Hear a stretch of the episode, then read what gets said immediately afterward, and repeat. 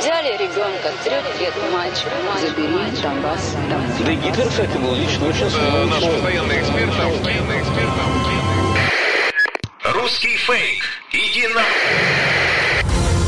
Розвінчуємо російські фейки, які прагнуть зламати наш дух.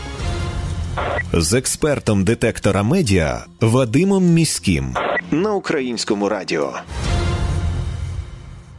Вітаю! З вами Вадим Міський, і ми знову починаємо розбиратися у ворожій брехні, розбирати її на атоми, різноманітні фейки, вкиди і відправляти їх у слід за російським кораблем. Для чого ми це робимо? Щоб не потрапити на вудочку пропагандистів, тому що очевидно війна відбувається не тільки за території, а і за наші з вами уми.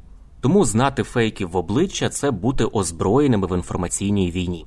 Звісно, там, де є така можливість, ми на прикладах будемо розбирати характерні стандартні прийоми російської пропаганди і таким чином вчитися розрізняти маніпулювання, шахрайство і дезінформацію самостійно. Кілька тижнів тому ми з вами розбирали фейк про Буданова, керівника військової розвідки, який, начебто, планує вбивати мільйони кримчан. От такого роду лякалки Росія не полишає і вигадали ось нову. Повідомлення про кровожерливі наміри Михайла Подоляка, радника глави офісу президента України, нещодавно облетіли усі кремлівські видання. А спікер російської держдуми В'ячеслав Володін навіть каже, що український політик закликав до геноциду росіян. Але чомусь при цьому жодне кремлівське медіа не процитувало власне слова Михайла Подоляка. Ніхто не дав посилання на джерело цієї цитати. Лише інформагенція ТАСС згадала, що це було в ефірі новинного марафону, який іде на провідних українських телеканалах. Е, Цей фейк помітили його розповсюдження у російських виданнях, і, зокрема, те, що російські видання не посилаються на справжню цитату, е, помітили журналісти видання Інсайдер. Ми з вами якраз пам'ятаємо, що факт, власне, і його інтерпретація кимось, переказ, тобто це можуть бути зовсім протилежні речі. Тому, коли бачимо гучні коментарі щодо якихось подій, які нас обурюють, якось там зачіпають емоційно, то завжди варто докопатися до першого джерела і особисто пересвідчитися, чи дійсно відбулось те, як це намагається подати якийсь коментатор, чи дійсно особа щось сказала, чи дійсно хтось щось зробив. Ми цю роботу провели, і я пропоную вашій увазі уривок із інтерв'ю Михайла Подоляка у марафоні Єдині новини, який і став приводом до появи пропагандистських трактувань про заклики до геноциду. На мій погляд, сьогоднішні цілі наступні: перше знищити якомога більше мобілізованих. Я от відверто кажу, якомога більше для того, щоб додати додаткового психологічного тиску на російську армію. Друге, знищити якомога більше техніки російської, остаточно знищити, щоб вони її не використовували. І саме це сьогодні роблять е, наші збройні сили. Вони нищать, нищать і ще раз нищать, і при цьому поступово просуваються в рамках тестувального режиму. Ну тобто вони дивляться, де найслабше буде. Третя складова це не конкретний напрямок. Мені здається, що сьогодні е, Україна демонструє, що таке сучасна війна. Вона атакує на багатьох напрямках відразу. Це при тому, що давайте ми з вами згадаємо, Росію ж казали, це величезна армія, велика кількість 359 тисяч сьогодні сконцентровано воєннослужбовців російської армії. Це велика кількість техніки. Вони зараз туди підвезли все, що змогли знайти, включно з Т-64, Т-55 і так далі. Тобто, ми сьогодні демонструємо, що в меншості навіть можна йти в багатьох напрямках. Це унікальна історія. І тому дійсно тестування, яке дозволяє просуватись вперед, створювати панічні настрої. Сьогодні Росія демонструє, що вона вона вже дивіться, ми ще не починали е, контрнаступу як такого. А Росія що вже каже? Ми вже виграли. Ми вже відбили контрнаступ. Ми почули голос Михайла Подоляка. Це уривок із його інтерв'ю в марафоні 15 червня цього року. Ми послухали, і власне виникає запитання: де ж тут, хоч слово про геноцид? Подоляк закликав убивати не росіян без розбору, а цілком конкретно солдатів ворожої армії, які прийшли на територію України. А російські політики і медіа намагаються оголосити це геноцидом, і при цьому чомусь сором'язливо приховують справжню цитату. Виставляючи це у такому світлі, пропагандисти хочуть виправдати свою агресію проти України боротьбою із нелюдами. Мовляв, українці є настільки жорстокими, що закликають до знищення цілої нації. Однак геноцид проти українців якраз вчиняють таки саме росіяни. І російські журналісти якраз тут відіграють провідну роль підбурювання до геноциду.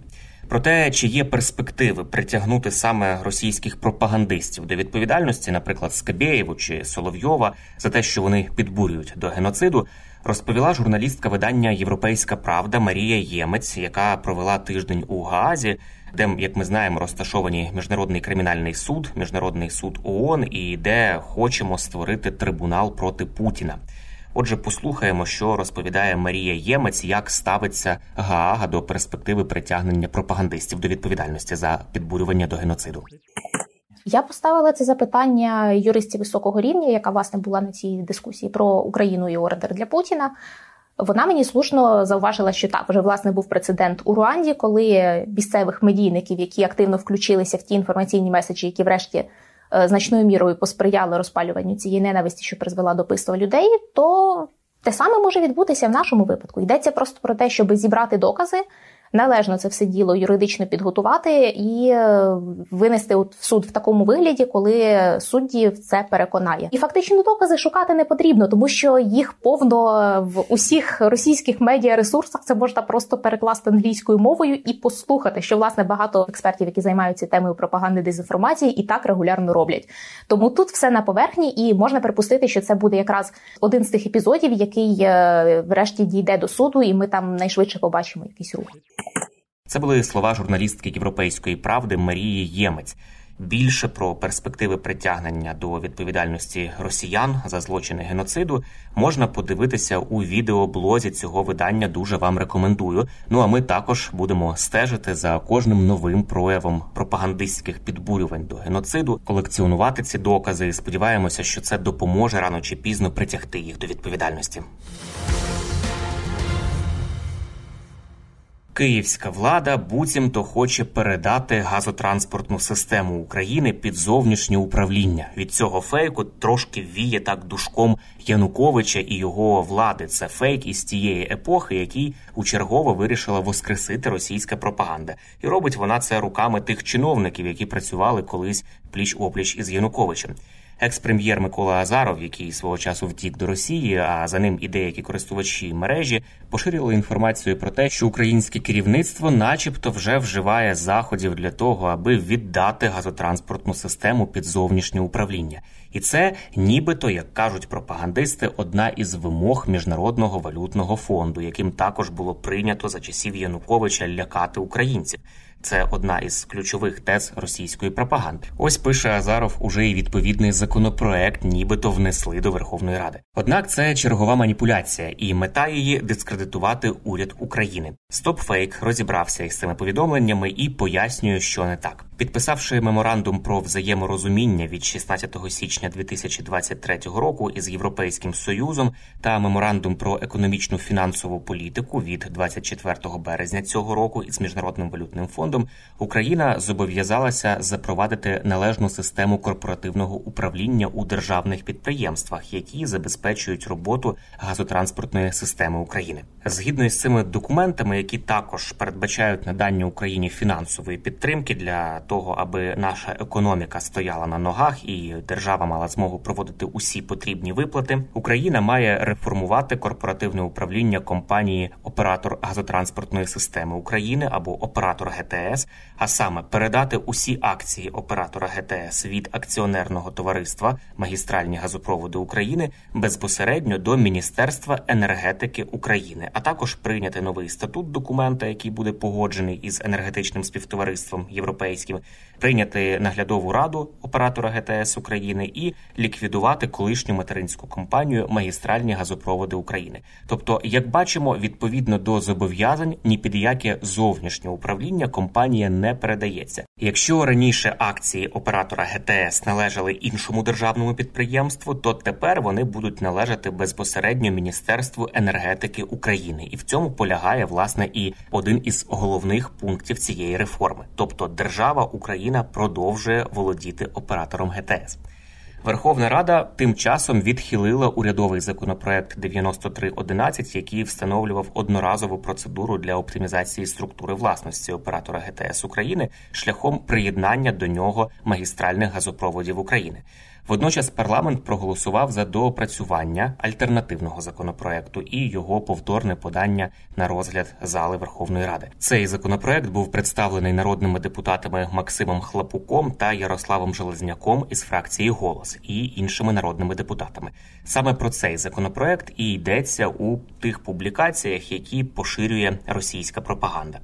Однак про передачу оператора газотранспортної системи під зовнішнє управління у цьому документі також нічого не сказано. Цей документ, який зафіксовано у домовленостях із міжнародними партнерами, також передбачає передачу акцій товариства із обмеженою відповідальністю оператора ГТС України в управління безпосередньо державі в особі Міністерства енергетики України. У пояснювальній записці законопроекту вказано, що наслідком ухвалення закону та його реалізації стане підвищення ефективності функціонування компанії, яка здійснює функції оператора ГТС. Це власне і дасть змогу Україні виконати ті зобов'язання щодо корпоративного управління, щодо реформування корпоративного управління у цих підприємствах і отримати доступ до інструментів фінансової підтримки Євросоюзу і міжнародного валютного фонду. Ось так нехитрим чином російська пропаганда робить ставку на те, що в Україні документів люди не читають, але ми з вами читаємо і розставляємо крапочки над і, спростовуючи усі нові старі тези російської пропаганди. Це були головні фейки на сьогодні. Насамкінець нагадую, що не варто довіряти різного роду чуткам і пліткам. Усі неконкретні, напівсекретні, панічні повідомлення мають у нас одразу вмикати червоне світло в голові, що таку інформацію слід перевірити. Як правило, за такими неконкретними джерелами, інсайдами, емоційним викладом ховаються інформаційно-психологічні операції ворога, який прагне нас деморалізувати. Довіряти ми можемо офіційним повідомленням української влади і новинам авторитетних медіа, наприклад, суспільному мовленню. І не забуваємо, що від нашої із вами поміркованості і зваженості при поширенні різного роду інформації, а ми це робимо щодня у розмовах із друзями чи в соціальних мережах, зрештою залежить успіх всієї країни в інформаційній війні. З вами був Вадим Міський. До зустрічі. Русский фейк. Иди на... Розвінчуємо російські фейки, які прагнуть зламати наш дух. З експертом детектора медіа Вадимом Міським на українському радіо.